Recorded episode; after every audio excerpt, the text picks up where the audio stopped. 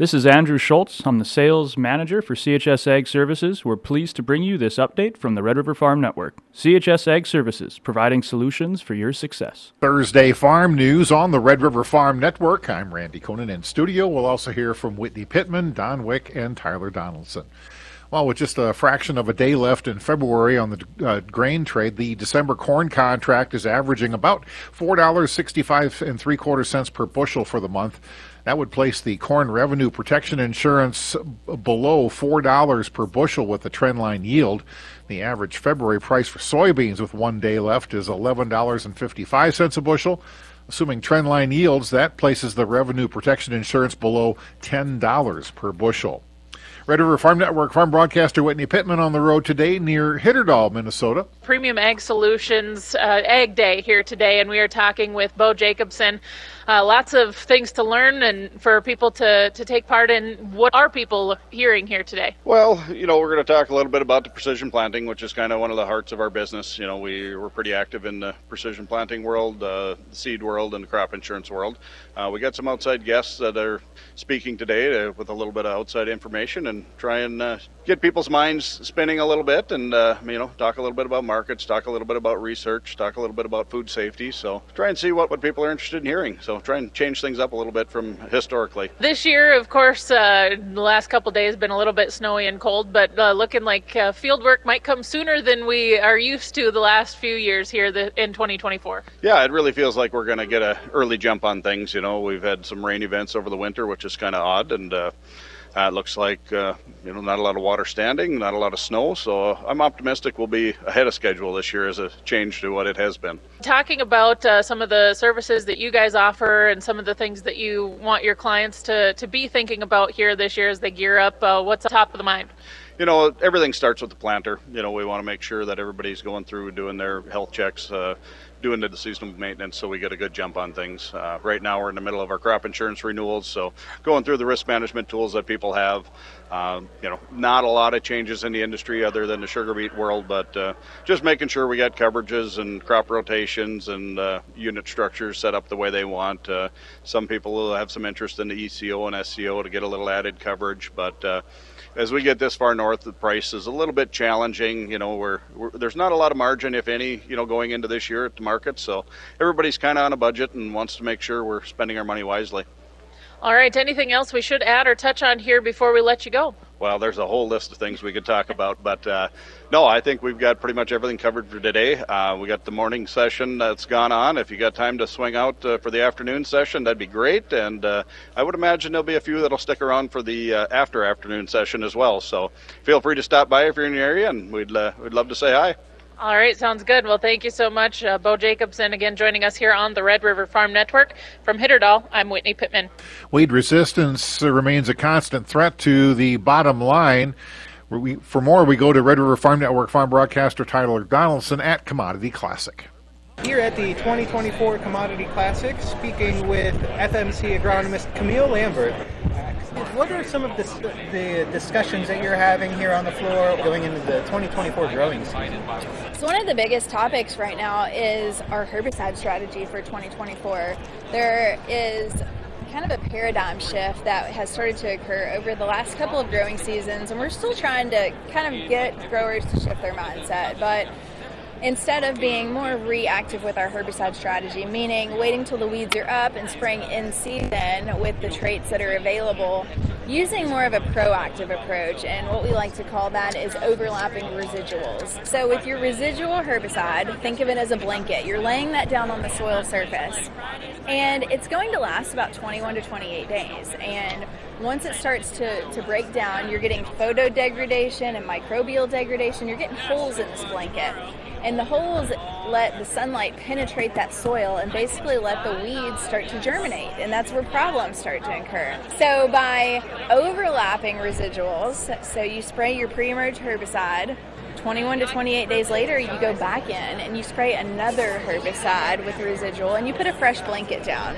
the goal is to get to shade or canopy closure without any weeds coming up because shade is our ultimate method for weed control. Live coverage of the Commodity Classic here in Houston, Texas is brought to you by Minnesota Soybean Research and Promotion Council, Minnesota Soybean Growers Association, Ag Country Farm Credit Services, and Truterra. Live from Houston, Texas for the Red River Farm Network, I'm Tyler Donaldson.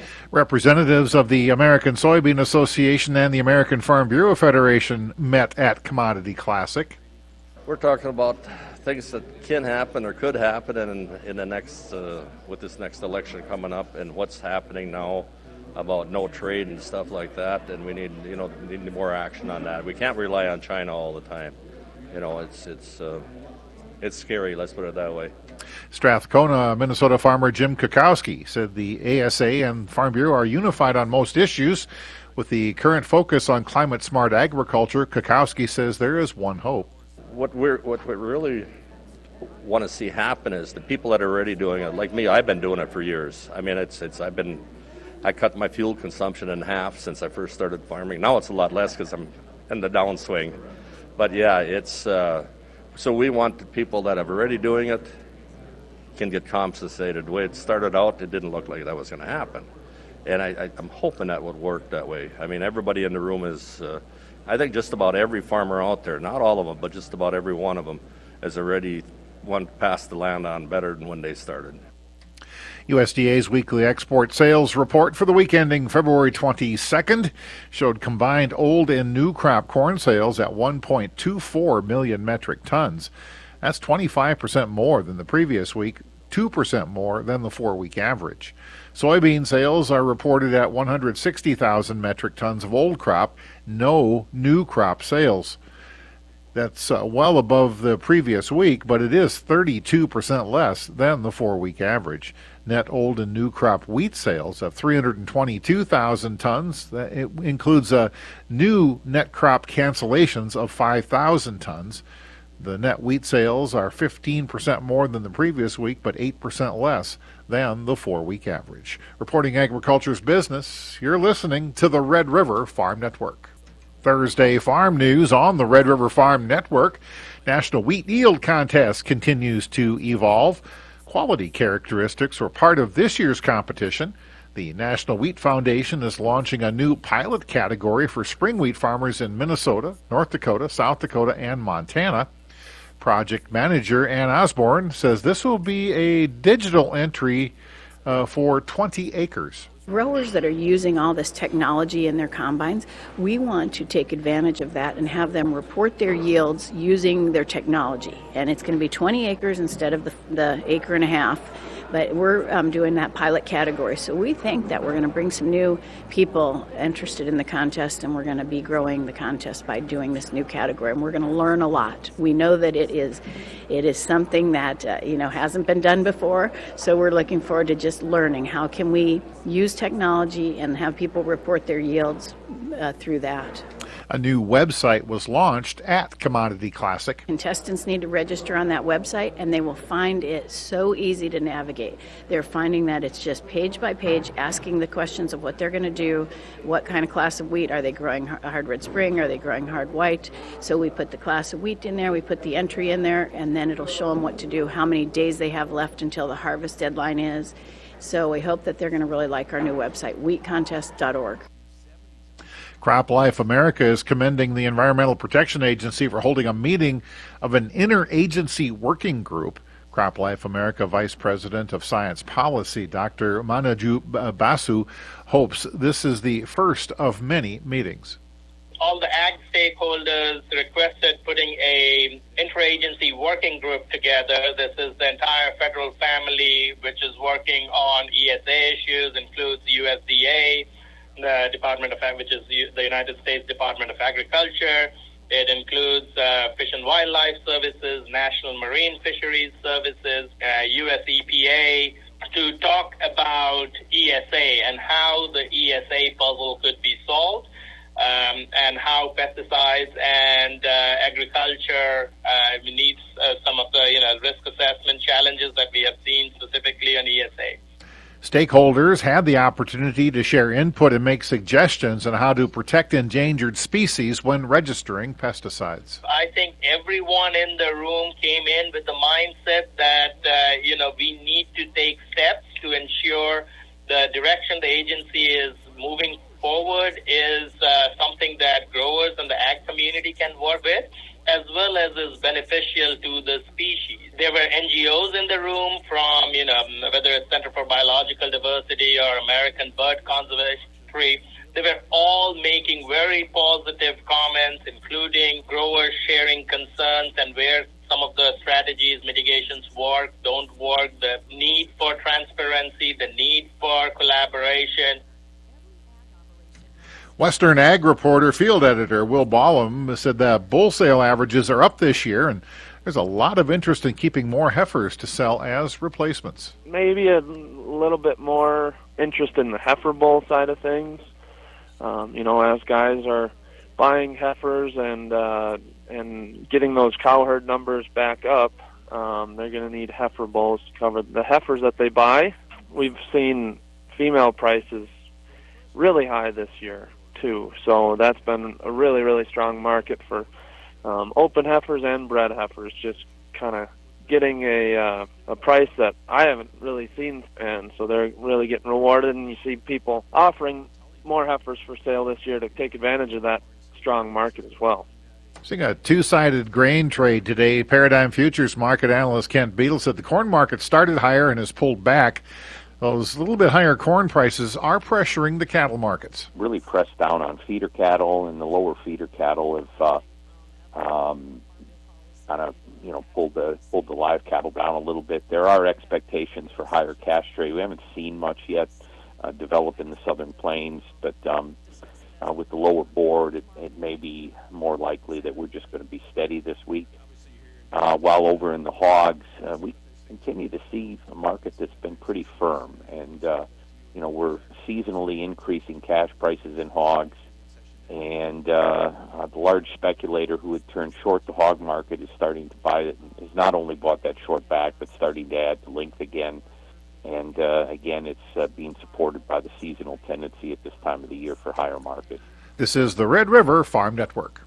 Welcome to Inside Agriculture on the Red River Farm Network. Carbon programs are getting a lot of attention at this year's Commodity Classic. Red River Farm Network farm broadcaster Don Wick has more from Houston. Kelly Garrett raises crops and cattle in west central Iowa. Garrett is a believer in regenerative agriculture and partners with the Truterra Carbon Program. They're a very credible source, being backed by Land O'Lakes, and so they have many buyers for their programs.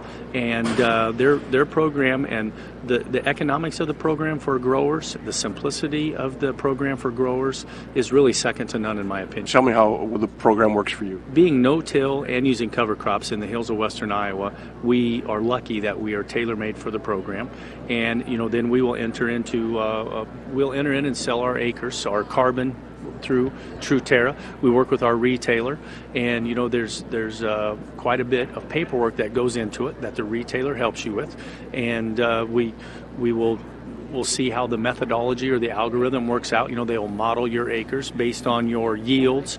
Based on your yields and your weather, your geography, your crop rotation, and uh, they will then tell you how much carbon you've sequestered, and they will, and you'll sell it. ROI? How's this working for you? What kind of return do you see? What's uh, what's your vision that way? Especially with four dollar corn, the ROI on this is very good. You know, I would tell you the ROI on this is about hundred percent because we're farming this way anyway and you know we're lucky that we believe in this. I very much I can't state that enough that I very much believe this is the correct way to farm, correct way to farm in collaboration with Mother Nature, not competition with Mother Nature.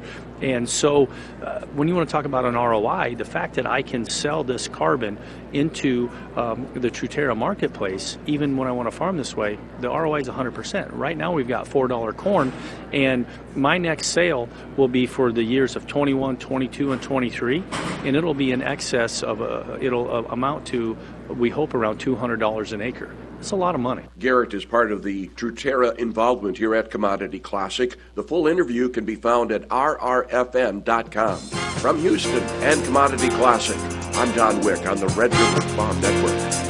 Thanks for joining us. This is the Red River Farm Network.